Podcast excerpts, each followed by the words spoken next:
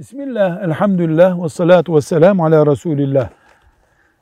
Ölmüş bir insanı tabutundayken ya da işte beklerken mezarı açarak değil tabi.